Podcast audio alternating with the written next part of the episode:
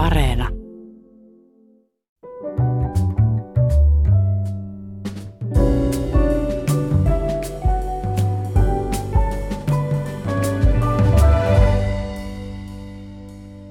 Hyvät ihmiset, jo pitkään suomalaiset ja unkarilaiset ovat tunteneet ja viljelleet jotain syvää henkistä ja kulttuurista veljeyttä. Ellei muista syistä, niin ainakin siksi, että kielemme ovat sukulaisia. Viime vuosina Suomi on saanut loistaa PISA-tutkimuksissa, korruptiotilastoissa ja tasa-arvorintamalla, ja meidät valitaan nykyään miltei jatkuvasti maailman onnellisimmaksi kansaksi. Suomi on oikea mallioppilas, mutta unkarilaiset ovat valinneet itselleen toisenlaisen tien. Unkarista on kuulunut huonoja ja huolestuttavia uutisia, ainakin joidenkin mielestä. Millaista elämä Unkarissa tänä päivänä on? Kuinka veljeskansamme oikein jakselee? Siitä keskustellaan tänään täällä ja vierainani ovat valtioopin dosentti Heino Nyyssönen ja politiikan tutkija Katalin Mikloshi. Tervetuloa ja kiitos kun tulitte. Kiitoksia. Kiitos kutsusta. Katalin, sä olit tässä vierassa jo nelisen vuotta sitten vieraana ja silloinkin puhuttiin Unkarista ja sen tilasta. Miten Unkari ja elämä Unkarissa ovat sen jälkeen muuttuneet sun nähdäksesi? Jaa, äh, huonontunut, jatkuvasti huonontunut ja se liittyy nimenomaan tähän oikeusvaltio-ongelmiin ja demokratiaan. Eli unkarilaiset nyt enemmän ja enemmän muistuttavat samaa tilannetta kuin kommunismin aikana, että tavallinen unkarilainen alkaa kääntyä pois politiikasta, äänestä harvemmin ja haluaa ikään kuin keskittyä omiin asioihinsa ja se on huono merkki. Eli ihmiset Unkarissa keskittyvät enemmän yksityiselämäänsä ja eivät halua osallistua politiikkaan. Miksi? Koska heistä tuntuu, että ei sillä kuitenkaan mitään merkitystä, mitä minä teen yksilönä vai? Todennäköisesti kysymys on siitä, että se politiikan teko ja politiikan teon taso on huonontunut niin valtavasti. Tulee enemmän ja enemmän vihapuhe, uh, hyökäten ikään kuin politiikan tekijöitä vastaan tai politiikan kannattajia, tiettyjen puolueiden kannattajia vastaan. Eli politiikasta tuli ruma, yhä rumempi. Hmm. No harvemmin se politiikka kaunis missään. Mutta se voi olla ikään kuin Suome, kuten Suomessa, että se on yhteisen asioiden hoito. Mm-hmm. Mutta se on yhä vähemmän ja vähemmän sitä. Vain kysymys on siitä, että, että tässä on niin kuin, kuin asemasota, että kaivetaan syviä poteroita ja ammutaan niin kuin vastakkaista puolta. Ja mm-hmm. ne, jotka jää tämän rintaman väliin, sitä ammutaan molemmista puolesta. Okay.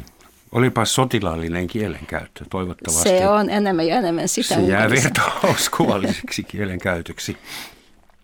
Heino, sinä olet kommentoinut Unkarin politiikkaa ja nimenomaan sitä, että Viktor Orban ja hänen puolueensa Fidesz-puolue on tällä hetkellä koalitiopartnerin kanssa hallituksessa ja heillä on siellä kaksi kolmasosaa enemmistö, eli erittäin muhkea sellainen. He saavat yksikätisesti läpi kaikkia mitä haluavat, uusia lakia, perustuslakiuudistuksessa sen sellaista. Ja sinä käytit jossain yhteydessä sanaa diktatuuri jossain tekstissä tai tutkimuksessa ja siitä tuli sanomista, niin kerrotko meille tapauksesta?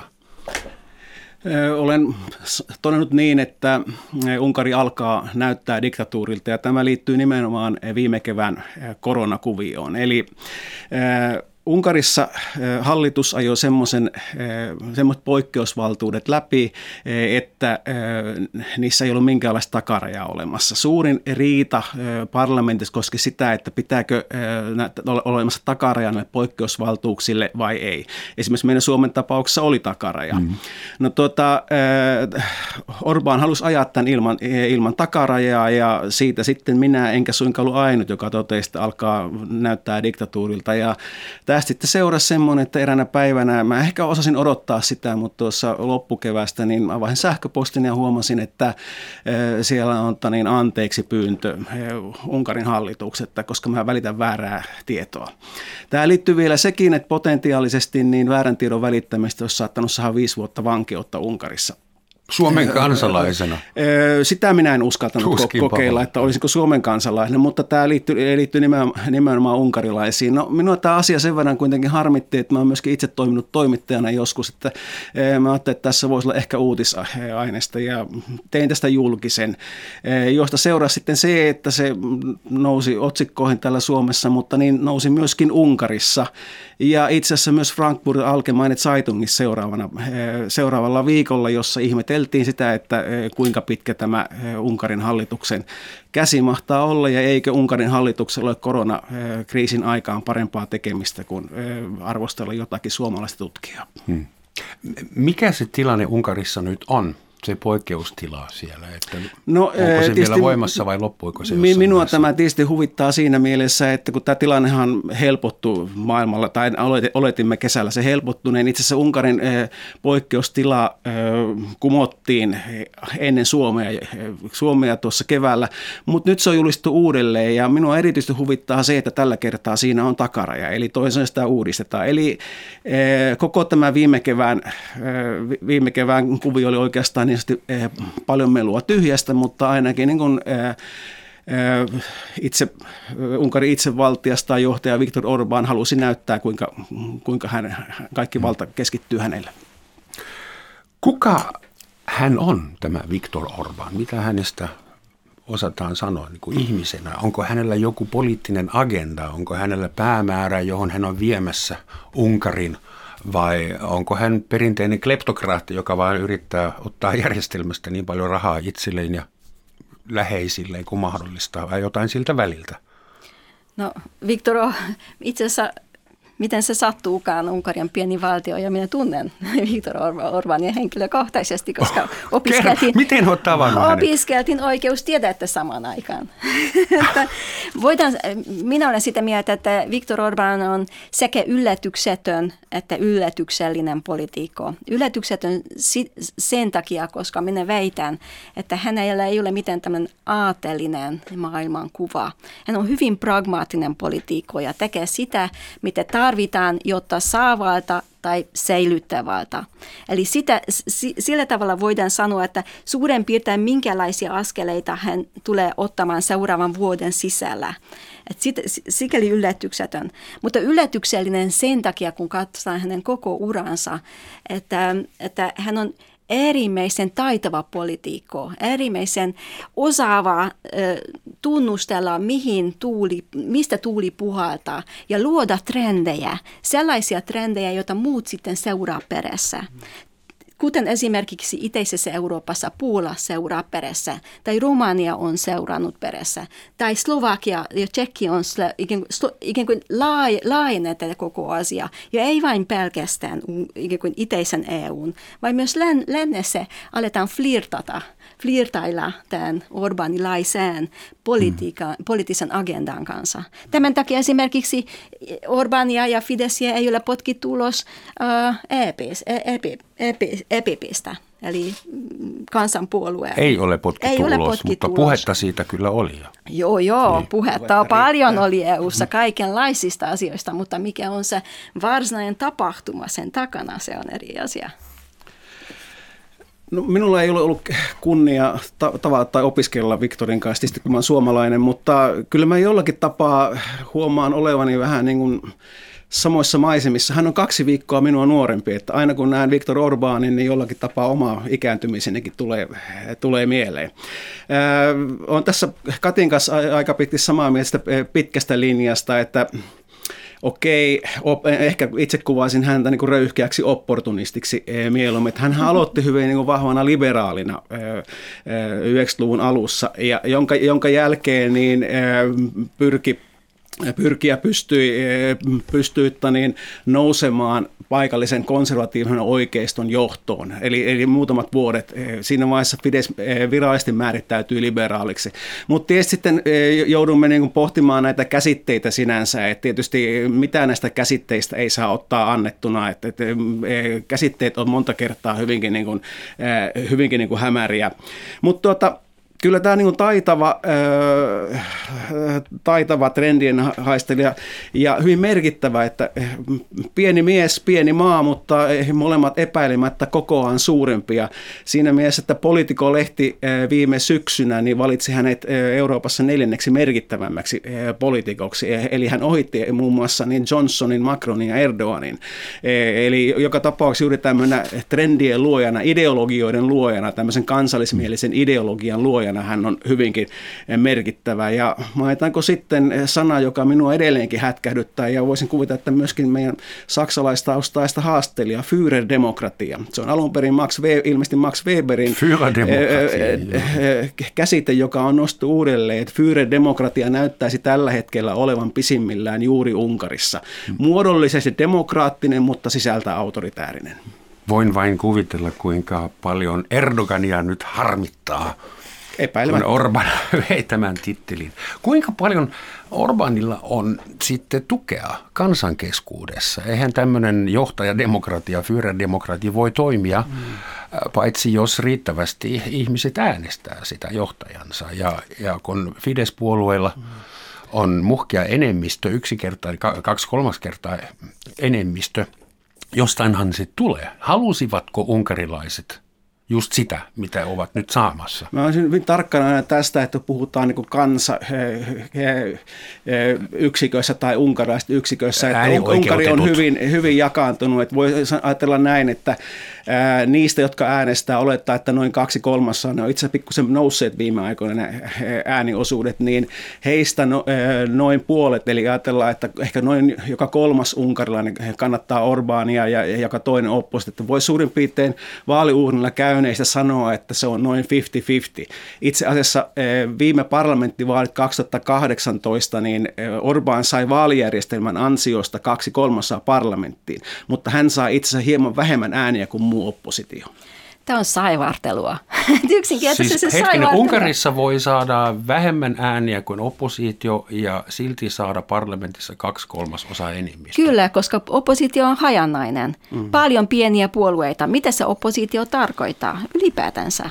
Jos on yksi vahva puolue, joka saa omia kannattajia liikkeellä, tänä päivänä kaksi kolmasosa enemmistöön riittää, jos kymmenestä miljoonasta kaksi miljoonaa vähän alle kaksi miljoonaa äänestä Orbania tai äänestä yhden puolueen. Mm. Se riittää siihen, että tulee kaksi kolmasosa. Ja kuten sanoin, ihmiset alkavat olla tympentyneitä tähän politiikkaan, jonka takia se vaali ääne, niin aktiivisuus on pudonnut koko ajan. Mm, Eli tämä on, mutta, mutta kyllä, Kyllä se pitää. Ja esimerkiksi Unkarissa äh, kymmenestä miljoonasta koskaan ei ole äänestänyt enemmän kuin viisi miljoonaa koko vapaan demokratian, vapaa äänestyksen aikana. Viidestä miljoonasta, jos kaksi miljoonaa äänestää samaa puoluetta, se riittää enemmistöön. Eli mä olen sitä mieltä, että tämä on ikään kuin saivartelua. Ne ovat legitiimejä niissä puiteissa, mitä... Anteeksi, mikä on saivartelua? Se, että, että kuinka paljon on heitä vastaan, se on ihan totta. Mm. Mutta se on kysymys, että pystyvätkö he aktivoimaan, aktivoimaan omia äänestäjiä niin, että he aina lähtevät urnilla. Ja mistä heidän äänestäjiä tulee? maaseudulta. Mm. Viktor Orban ei ollut koskaan liberaali. Hän oli aina ollut, anteeksi vaan, landepauku, eli tulee nimenomaan maaseudulta ja maaseutu Unkarissa perinteisesti ollut konservatiivinen, nationalistinen. Ja tämä on se ikään kuin perinne, jota hän tuo mukana Budapestin, kun lähtee opiskelemaan. Ei hän ollut liberaali, mutta Fidesz he tarvitsevat... liberaalissa institu- eh, eh, internationaalissa mukana. Tietysti nämä mm. Sillä ei ole mitään merkitystä, koska se oli poliittinen siirto. Mm, mutta tä- tällainen konservatiivinen jengi, joka tulee maaseudulta, tarvitsi kaupunkilaisliberaalien tukea, jotta liberaalisessa zeitgeistissa 80-luvun loppu, 90-luvun alku, se on ikään kuin nimenomaan liberaali, neoliberalismin ikään kuin kulta-aika. He tarvitsivat liberaalia, jotta he saisivat kunnollinen, kunnollista tavallaan tämmöistä vaikutusvaltaista porukkaa kasaan. Mutta he pääsivät liberaalista, potkivat liberaaleja ulos jo 93. Siitä lähtien mm. tässä on pitkä jatkumo kansallismielisyyttä ja kon, yhä enemmän konservasi, mm. konservatiivisuutta. Että minun mielestä siinä vaiheessa, kun me ruvetaan heitelmään, että ne ovat populisteja, se ei enää ta- tarkoita mitään. Että populismilla ei pystytä selittämään mitään. Kukaan ei ole nähdäkseni väittänyt, että Unkarissa olisi ollut vaalivilppiä, jonka kautta Orban ja Fidesz puolue olisi päässyt valtaan. Tässä kannattaa että niin erottaa nyt sitten se, että puhutaan vapaista vaaleista ja reiluista vaaleista. Entistä enemmän on alkanut havaita, eh, havaita kun maailmalla tulkitaan vaaleja, niin olivatko vaalit vapaat ja reilut. Unkarin vaalit 2018 olivat vapaat, mutta ne eivät olleet reilut. Ja itse asiassa olin myös itse siellä paikalla ja todellakin ihmettelin paikallista mediaa. Eli, tämä, eli toisaalta tämä reiluus tarkoittaa myös sitä, että saavatko kaikki puolueet tai ryhmittymät eh, saman verran aikaa esiintyä tai miten he, eh, heidän mainoksessaan näkyy tai yleistä tämmöinen näkyvyys. Ja epäilemättä siinä hallituksella oli, oli eh, selvä etulyöntiasema. Mutta se, mitä Kati viittasi tuohon, että populismi, niin minusta se on ihan hyvä huomio siinä, että entistä enemmän jopa puhunut ö, omilla niin kuin, tunneille, että käsitteet alkaa olla hukassa. Eli toisin sanoen samalla käsitteellä voidaan viitata niin eri, e, eri asioihin. Ja minua on aina jotenkin vähän epäilyttänyt myöskin se, että kun puhutaan, että Puolassa ja Unkarissa populistit ovat, ovat vallassa. Tämä on melkoinen yksin, yksinkertaistus. Mm. Enemmän mä ehkä niin kuin määrittelisin tämmöiset kansallismiehet konservatiivit. Semmoista jotenkin tuntuu, että se on ö, lähempänä. Ja jos mietitään jotain Saksaa sitten, niin ehkä tämä AFD eli pikemminkin CDUn oikealle puolelle on syntynyt oma ryhmittymään, semmoista tämän tyyppinen ilmiö.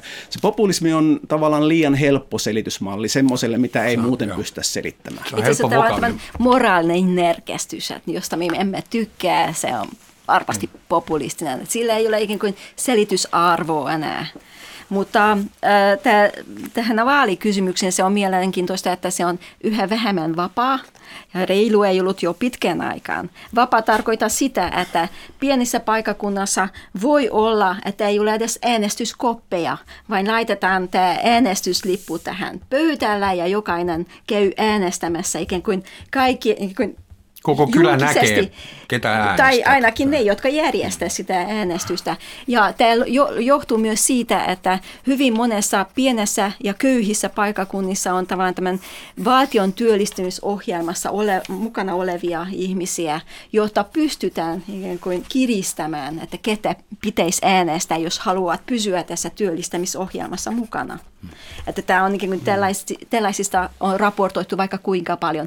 Ja lisäksi Ukrainasta ja Transilvaniassa tuodaan ikään kuin väkeä äänestämään varta vasten busseilla. Mm. Ilman papereita. Siis, siis tähän kyllä no. Nehän ovat ikään kuin kaksoiskansalaisia mm. usein. Mm. Ah, no. Siis tähän kyllä on liittynyt eh, mitä ilmeisesti äänten ostoa. Miksi viittasin tässä vaan tuohon 2018, niin Etyi tuomitsi tämä hillo, että mä tässä tämän asian kanssa ollut niin sanotusti niin kauan naimista, mä koitan olla aika tarkka, eh, tarkka siitä, mistä näitä, eh, millä argumenteilla näitä käsitellään.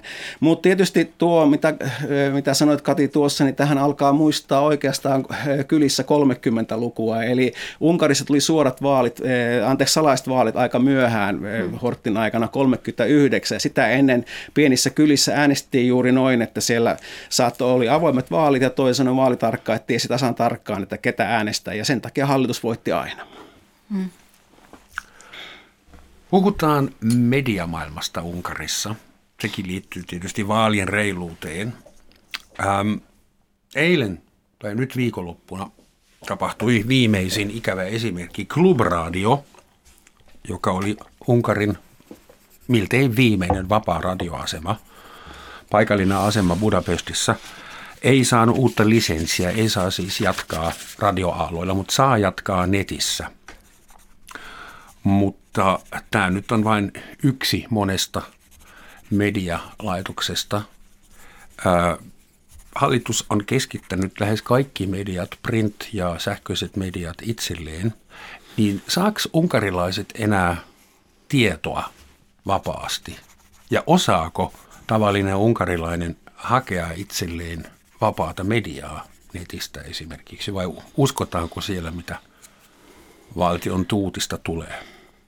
No. Onhan tämäkin valtion tuutti, täytyy aina välillä niin, muistaa. Se on ihan hyvä, hyvä muistaa. Tuota, Tietysti voi pitää, jos lähtisi vähän laajemmin miettimään, niin kyllähän tämä tietysti on laajempi ongelma, jopa niin paljon, että pidän tällä hetkellä Turussa semmoista kurssia kuin politiikka ja paskapuhetta, jossa oikeasti joudumme pohtimaan, pohtimaan asioita siitä, että miten tietoa saa, missä määrin se on luotettavaa, minkälaisista materiaalista muuten.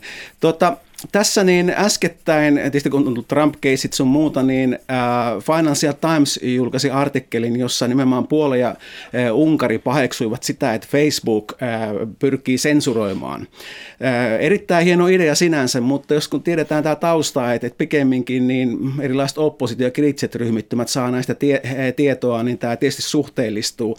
Eli, eli aika pitkälti pitkälti, niin erityisesti Unkarissa, niin äh, hallitus on tosiaan keskittänyt tämän äh, median äh, itselleen ja voitaisiin jopa sanoa niin, että nähdäkseni Klubradion myötä voisiko jopa sanoa näin, että vapaa media lopullisesti päättyi päätty Unkarissa.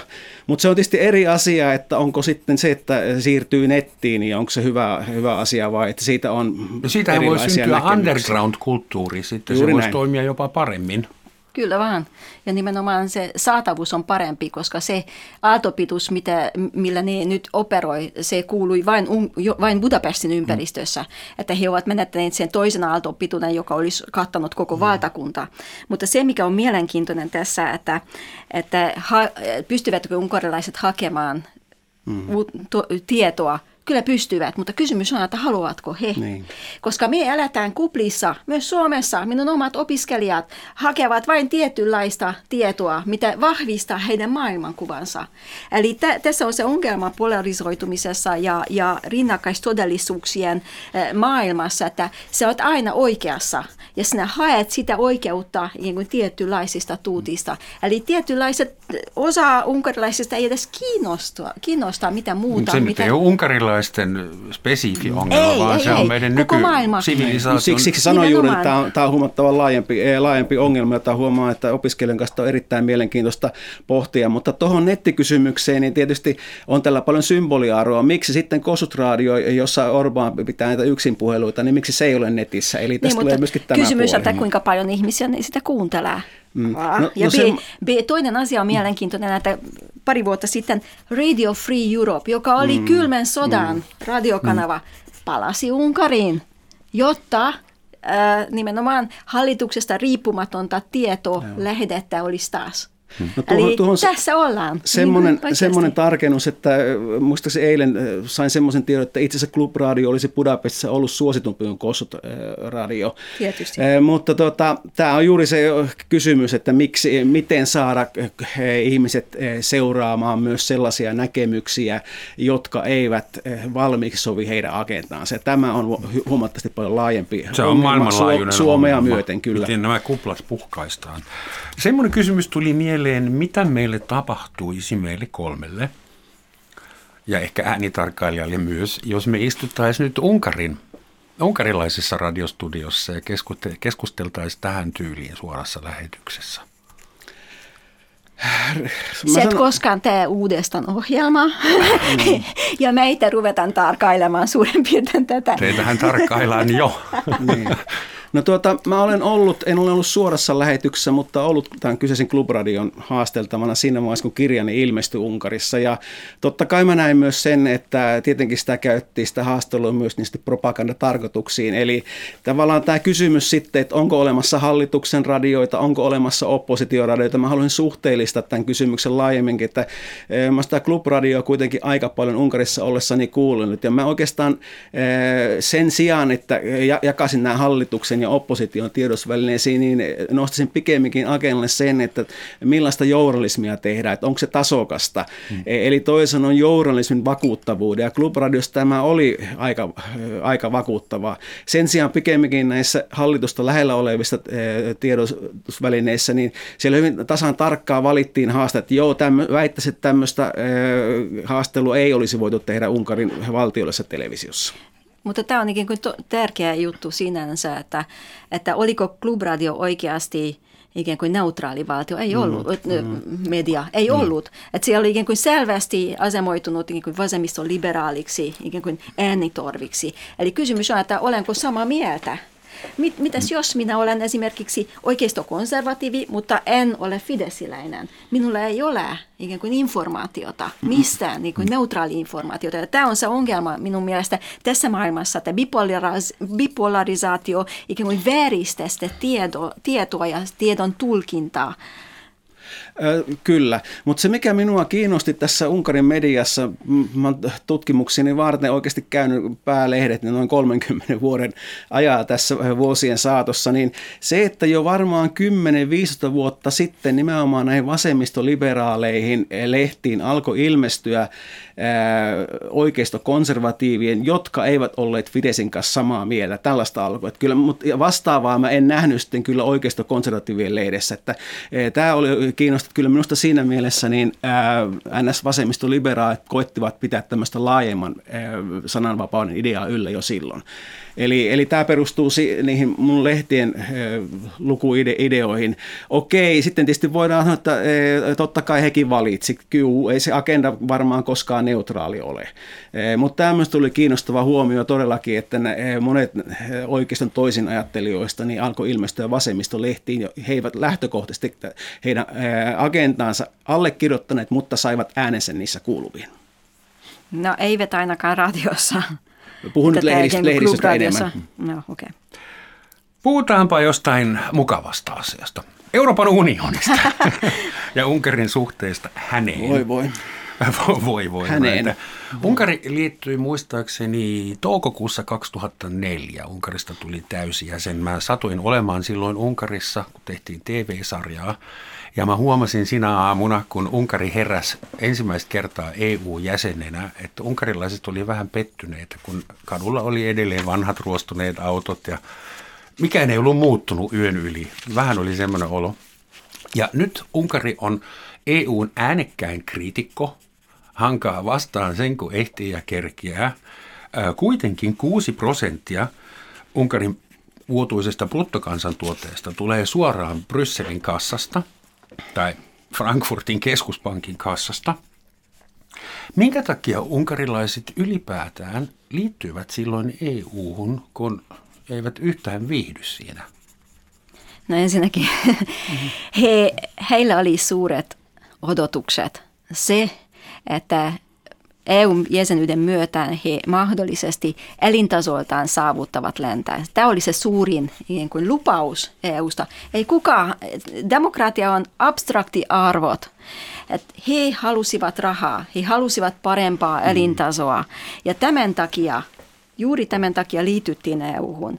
Ja se, missä, nyt Unkari, missä jamassa nyt Unkari on, se ei ole suinkaan ikään kuin vanha kommunismin ikään kuin jälkimaininki, vai nimenomaan sitä todella kipeä siirtymäkauden ikään kuin kaoottinen prosessin ikään kuin seurausta. Se, että ihmiset pettyneet paitsi uusliberalistisen markkinatalous meininkiin, myös pettyneet Euroopan unionin ikään kuin lupauksiin siihen, että loppujen lopuksi idea lennän välinen raja menee siellä, missä kylmän sodan aikana aina mennyt. Hmm.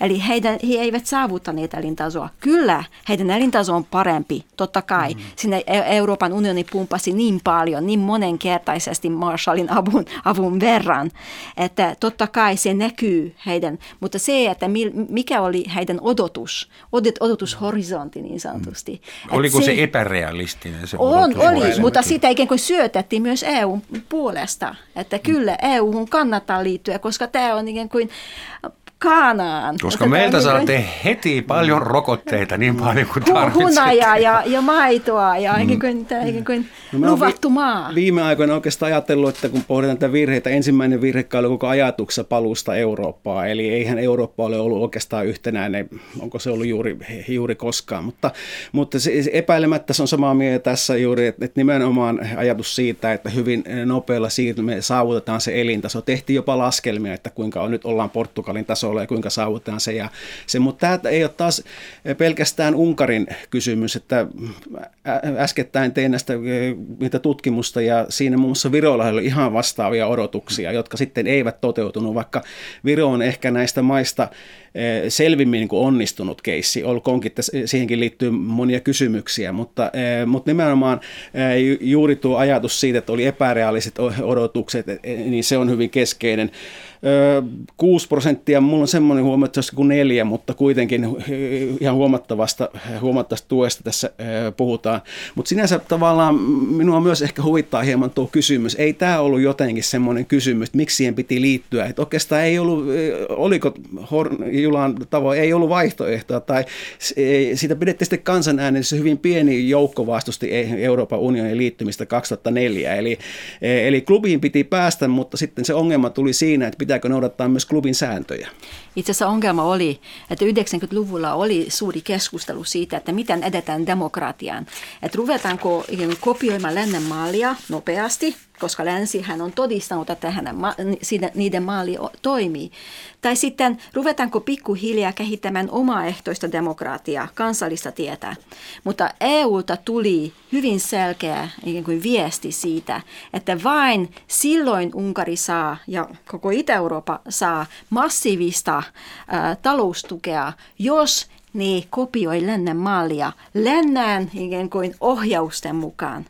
Ja silloin se alkoi tavallaan tämmöinen hyvin nopea kirittäminen, erityisesti markkinatalous, talu, talu, ikään kuin markkina, yhteiskunta muutettiin enemmän ja enemmän markkinatalousmallien mm. mukaan. Ja siinä on Unkarin tapauksessa yksi kolmas osa oli välinputoajia, ne, jotka eivät koskaan pääseet ikään kuin minimielintasoon. Että se oli hyvin dramaattinen, hyvin drastinen, hyvin säälimätön se aikakausi, johon sitten ikään kuin tuli tämän uusi, uusi toivo, että okei, ehkä sitten EU-ssa – hmm. tulee ikään kuin parempi. Ja sitten tulee EU, uh, joka, joka ensin Unkaria ja kaikkia itä-eurooppalaisia pidetään kaksos, kakkoskansalaisina. Pitkä menee, että pääsevät esimerkiksi Schengenin sopimuksen piiriin. Hmm. Romania ja Bulgaria ei vieläkään ole, vaikka he ovat olleet Tulee mieleen, Ehkä odotukset oli vähän vääränlaisia kummallakin puolella, koska mun nähdäkseni EU ei ottanut Bulgaria, Romania, Unkari, YMS EU-jäseniksi siksi, että se olisi rikastuttanut Euroopan unionin olemusta, vaan siksi, että ne oli pakko ottaa ennen kuin venäläiset ehtii taas napata Itä-Euroopan oman, ei oman se, etupiirinsä. Ei, ei se, ei se pitää paikkansa minun mielestä, koska ikään kuin Unkaria ja nämä muut otettiin silloin, kun oli Jugoslavian sota on men, ollut menneillä lähes kymmenen vuotta. Ja Eurooppa pelkäsi, että mitä jos nationalismi puhkeaa muuallakin ja tulee muu, muukin sota ikään kuin EUn ikään kuin kynnyksellä.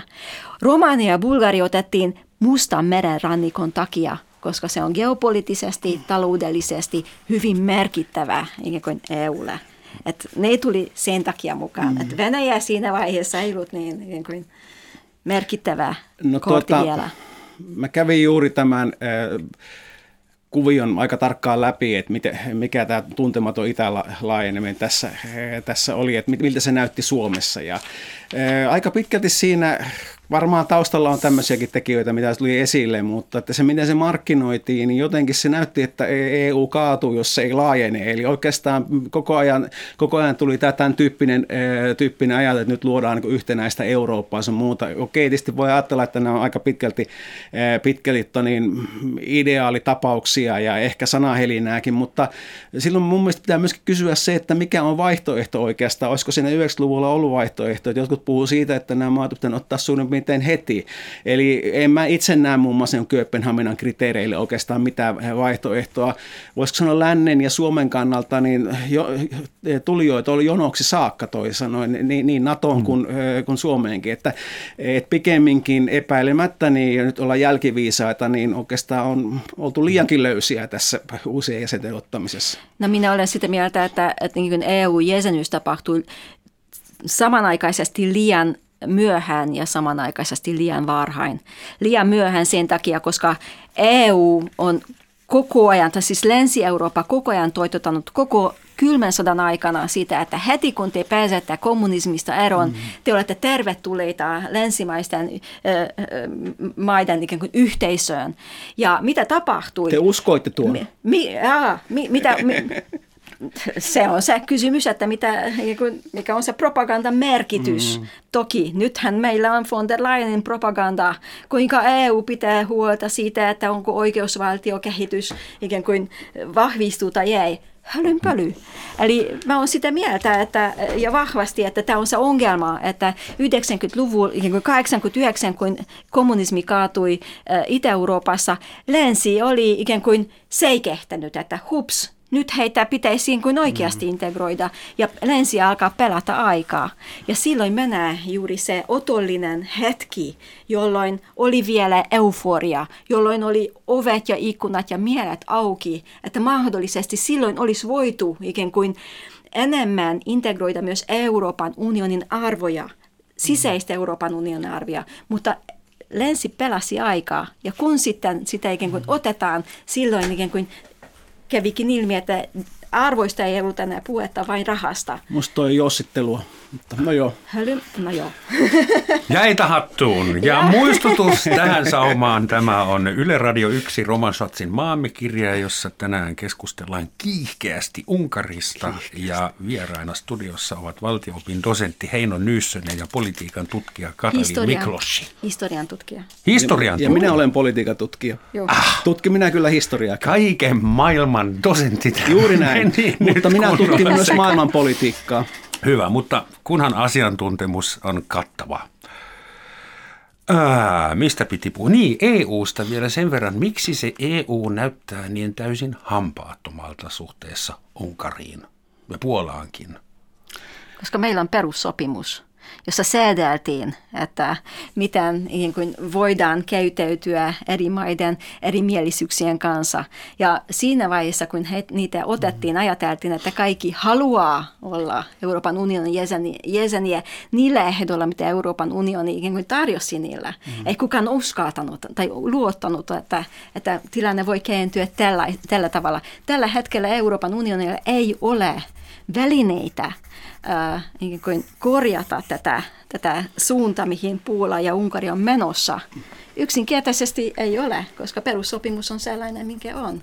Että meidän pitäisi puuttua perussopimukseen. Joku on jotta... tehnyt läksynsä huonosti. niin, tai ei, ei, ei tiennyt, että mikä on tulossa. Niin tietenkin tähän voisi sanoa vanhaa diktaattoria lainate, että luottamus hyvä, kontrolli parempi.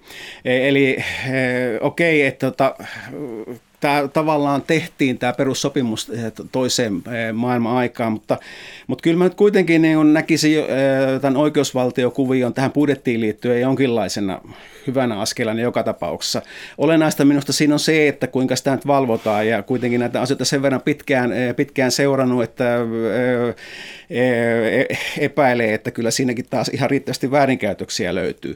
Mutta sitten se, minkä mä halusin nyt kuitenkin nostaa tässä joka tapauksessa, tämäkin voi olla symbolinen teko, mutta kyllä mä edelleenkin ihmettelen sitä, että minkä takia EPP eli Euroopan kansanpuolue ei ole saanut häädettyä Orbaania riveistään. No se tietysti näyttää Suomen kuplasta ehkä suuremmalta kysymykseltä, että on tässä esimerkiksi Petri Sarvamaa on mm, toiminut eh, monta kertaa minusta, ainakin hyvinkin ansiokkaasti, mutta eh, kun taas se EPPkään ei ole millään muotoa yhtenäinen, että Orbanilla on ollut kannatusta erityisesti Ranskan suunnalta, miksi ei jostakin Italiastakin ja Saksasta Bayerista, eli tästä tulee myöskin talousintressit, eh, Saksan autoteollisuus ja vastaavat, mutta kyllä mä itse näen, että joka tapauksessa tässä on toimia, eli Orban pystyy koko ajan tätä kuviota käyttämään hyväksensä. Onko millään tavalla nähtävissä, että Unkarin hajanainen oppositio saa rivinsä kuntoon? Onko Unkarissa horisontilla lähestymässä joku hahmo, jonka ympärille oppositio voisi kerääntyä? Onko Unkarissa joku Navalni-tyyppinen? Kuka on George Soros? Soros? Miten no, no, ei, se, ei se nyt eh, Soros ole, eh, vaikka kyllä eh, hallituksen miestään Soros johtaa koko Euroopan unioni tai, tai vähintäänkin, vähintäänkin Unkaria. Siis Unkarissa on tulossa seuraavat parlamenttivaalit noin vuoden kuluttua ja periaatteessa vaalikampanja on kaik, käyty edellistä vaaleista 2018 lähtien, mutta se mikä siellä on jossakin määrin uutta, niin on kuitenkin se, että oppositio ainakin muodollisesti sanonut, päätynyt siihen, että ne on pystyneet sopimaan, että he ovat yhtenäisiä. Tämä oli esimerkiksi esimerkiksi ennen edellisiä vaaleja riitasaa, että ne ei saanut mitään tämmöistä sopimusta aikaiseksi. Eli Unkarin vaalijärjestelmä on sillä tavalla erikoinen, että siellä nimenomaan siellä on myöskin, se on sekajärjestelmä, jossa on piirteitä suhteellista että enemmistövaalitavasta. Sen takia juuri Fides on pystynyt pärjäämään, koska nämä muut ovat niin hajallisia, hajanaisia. Lyhyellä tähtäimellä heidän tavoite on syrjäyttää Orbán Katso, että siihen on jonkinlaisia mahdollisuuksia, mutta niin on ollut, ollut aikaisemminkin. Ja tietysti itse katsoo, että hän katsoi noin vuoteen 2030. että periaatteessa on mahdollista, mutta selvästikään niin tämmöistä, jos käyttää Navalnia, niin tilanne on kyllä jonkun verran erilainen, mutta vastaavaa karismaattista henkilöä ei ole olemassa. Että opposition ongelma on ehkä se, että sielläkin on niin sanottu menneisyyden miehiä, jos ajattelen Jurtsania esimerkiksi esimerkiksi, niin joiden aika oikeastaan alkaa olla ohi. Mm. Ja eikö niin, että osa oppositiosta on vielä enemmän oikeistolainen kuin itse hallitus? No ainakin he väittävät, että he eivät ole, mutta Jobbik on tässä mukana, jota ainakin Fides pitää äärioikeistolainen. Itse he väittävät siirtyneensä keskustaan, mutta nämä on enemmän puheita.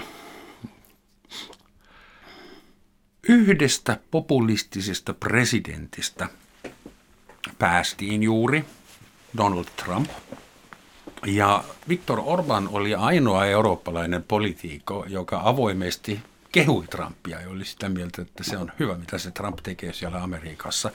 Vaikeutuuko Orbanin linja nyt, kun Trumpia ei enää ole?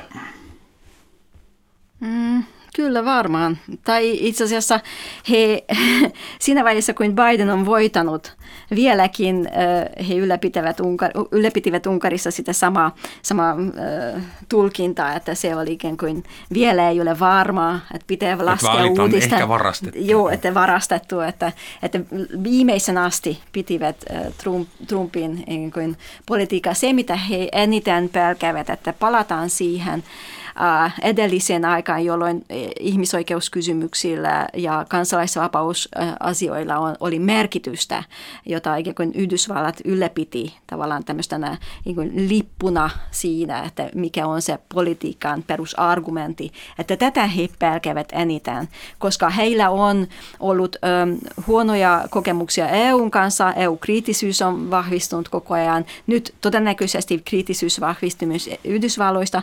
Tämän takia itse asiassa hallitus on jo 2011 lähtien aloittanut tavallaan niin sanottu itä, avaus itään, jolloin kuin vahvistettiin suhteita Venäjään, Kiinaan, Uzbekistaniin, Turkiin. Eli ne ovat kaikki sellaiset kuin todennäköisesti nyt kun Yhdysvaltain kortti menee nyt kiinni tai kuin vähemmän käyttökelpoinen nyt vahvistuu tämä itä idän suuntaan ikään kuin politiikkaa. Kuinka vahvat suhteet Unkarilla tällä hetkellä on itään, eli niin kuin varsinkin Putinin Venäjään ja Xi Jinpingin Kiinaan? Kiina on ainakin investoinut paljon Unkariin. No Orbán on juuri tilannut 5 miljoonaa rokotetta Kiinasta, eli hän on tässä suorastaan EUn edelläkävijä ja myös näitä venäläisiä rokotteita. Tämä oli uutissa ihan, ihan vastikään.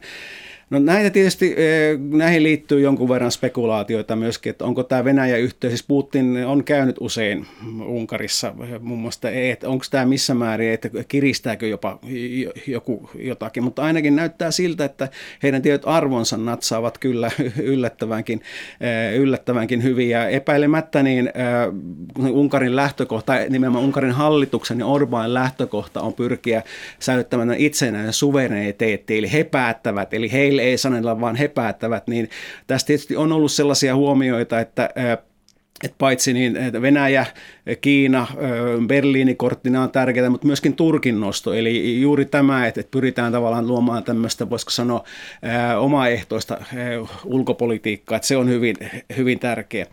Tuohon kysymykseen, että mitä tapahtuu Trumpin jälkeen, niin mä en ollenkaan epäile sitä, etteikö, etteikö populismi tai tällainen autoritäärinen kuvio säilyisi senkin jälkeen, vaikka se nyt Yhdysvalloissa näyttäisikin muuttuneen. Eli, eli itse on puhunut niin, että Orban on trumpilainen jo ennen Trumpia, eli tämä mitä Yhdysvalloissa viime vuonna on tapahtunut ei ole minua yllättänyt tutkijana millään muotoa, koska mä omasta mielestäni näin sen Unkarissa vähintään jo kymmenen vuotta, kymmenen vuotta aikaisemmin. Onko semmoinen vokaabeli olemassa kuin urbanismi? Trumpismihan oli. Itse asiassa olen, kä- olen käyttänyt sitä, sitä kyllä ja tietysti jotkut viisastelivat Unkarissa ajat sitten näin. Tämä on loukkaus Keski-Aasiaa kohtaan, että voit olla Fidesistan tai Orbanistan. Ja sen takia mä oon ihan, ihan varsinaisesti ruvennut tutkimaan myös Keski-Aasiaa, että missä määrin tämä analogia pitää, pitää paikkansa. Semmoinen kysymys. Katsoin pari päivää sitten, ihan vahingossa tuli Unkari vastaan. Katsoin dokumentin, joka kertoi siitä, että miten Unkarissa etsitään kuumeisesti Attila-nimisen hunnipäällikön hautaa. Ja kuinka tärkeä hahmo se Attila on kansallisen identiteetin rakentamisessa ja että unkarilaiset miettivät jo, että mikä olisi heidän niin kuin, historia suurempi rooli tässä elämässä ja skyyttimyytti on aktivoitu. Että kuinka iso rooli semmoisilla mytologisilla ja historiallisilla eepisillä äh, narratiiveilla on nykypäivän unkarilaisten niin kuin, kansallis fiiliksissä tai nationalismissa? Tota, ei, ei saisi sanoa liian usein haastelussa, että en tiedä tämän opin saamastani palautteesta taannoin, mutta sanoisinko näin, että tuo kysymys on oppinut myös sen, että kysymys on usein jo vastaus. Eli nämä on semmoisia kysymyksiä, mitkä ovat saaneet aikanaan minut kiinnostumaan, kiinnostumaan Unkarista. Ja tämä Attilahan pelkästään puppua, tämä on ollut pelkkä myytti, mutta kuinka ollakaan minäkin olen yllättynyt muutama vuosi, että Attilalla oikeasti on patsas, patsas nykyisessä Unkarissa. Mutta taas koittaanko suhteistaa tämä asia, minä ehkä viittain semmoisen, josta Kati tietää vähän, vähän tarkemmin. Mä oikeastaan suhteistan tämän Attilan myytin niin ehkä tähän dakoromanialaiseen teoriaan, että kyllähän Romaniassa pyrittiin kun näkemään romanialaisten kuin roomalaisten jälkeläisinä. Taas Unkarissa halutaan nyt nähdä entistä enemmän, että unkarilaiset ovat Attilan jälkeläisiä, mutta tässä on satojen vuosien käppi kuitenkin. Minun mielestä se on se mielenkiintoinen, että tämä on, tämä on muistipolitiikan osa, että milloin mennään niin kuin tietynlaisen aikakauteen.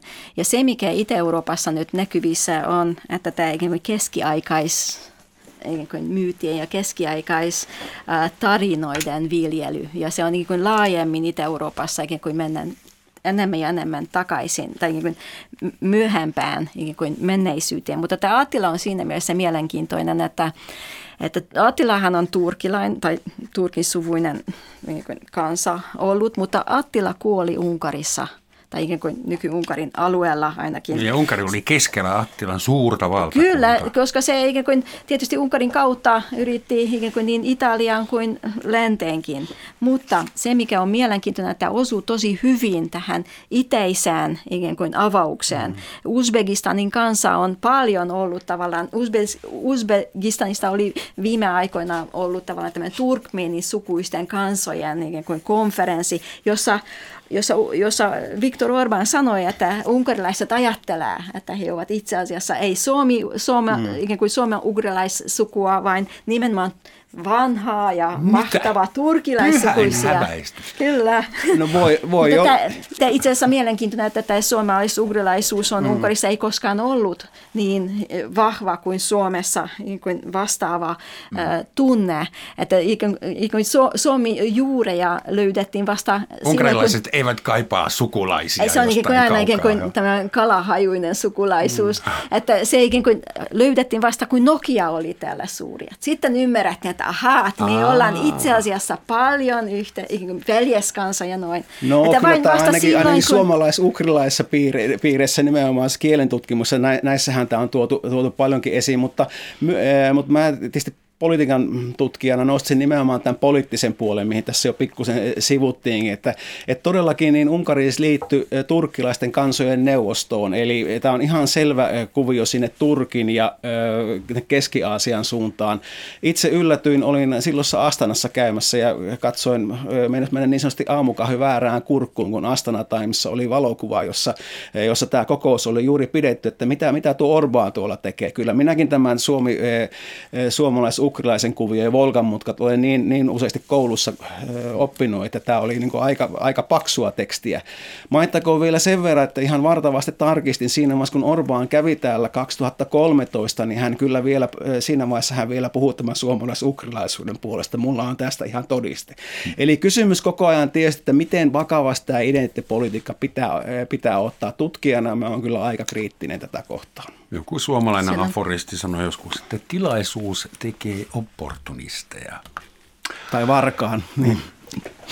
Lopuksi vielä ehkä vähän tämmöinen filosofinen kysymys. Suomalaiset kertoi mulle, että vuonna 1956, kun Unkarissa oli kansannousu Neuvostoliittoa vastaan, niin suomalaiset eivät voineet avoimesti protestoida, koska täällä oli YA-sopimus voimassa ja ystävyys parhaimmillaan, mutta suomalaiset kuulemma perustivat Neuvostoliiton suurlähetystöä vastapäätä verenluovutusaseman ja menivät hihat käärittyinä luovuttamaan verta unkarilaisille – en tiedä, onko se urbaani legenda, mutta tuskin tuommoista nyt ihan tyhjästä keksitään. Mitä teidän mielestä suomalaisten pitäisi luovuttaa unkarilaisille vuonna 2021? Aiku vaikea kysymys. No, itse mä oon tutkinut tätä kansannouseista kirjoittanut aikanaan väitöskirjani, mutta nimenomaan äh, tämmöisessä kuviossa äh, tämä tarina ei ole tullut mulle äh, vastaan. Sen sijaan kyllä tämä verenluovutusta, tätä on kyllä, kyllä ollut ja Helsingissäkin on ollut erilaisia protesteja protesteja, mutta mitä pitäisi luovuttaa nyt? No ainakaan minun mielestä rahaa ei tästä luovuttaa, sanotaanko näin. Minun mielestä ääntä pitää luovuttaa. Eli sitä, että suomalaiset yhä enemmän ja enemmän ottavat kantaa oikeusvaltiokehityksen puolesta mm. ja paljon voimakkaammin ja paljon äänekkäämmin ja luo, luoda tavallaan tämmöisiä liittoja EUn sisällä, jotka vievät tätä asiaa oikeasti eteenpäin, ei vain pelkästään retorisella tasolla tuohon on helppo yhtyä tuohon, että oikeusvaltio on erittäin tärkeä asia, vaikka meilläkin siitä eh, on erilaisia vääntöjä. Itse on sitä mieltä, että se ei ole niin kuin paikallinen käsite, vaan meidän täytyy ainakin pyrkiä siihen, että EU olisi periaatteessa yksi oikeusvaltiokäsitys eh, olemassa. Olkoonkin, että jos siihen joskus päästään, niin se voi olla hyvin vaikeaa. Kiitos Heino Nyssönen ja Katali Miklossi. Toivottavasti olemme tehneet unkarilaisille palveluksen tälle keskustelulle. Saa nähdä, kuuluu, kuuluuko perästä. Lopuksi vielä sitaatti, ja se tulee tänään ihan itse Viktor Orbanin suusta. Paras maahanmuuttaja on sellainen, joka ei tule. Näillä kaunilla sanoilla, moi.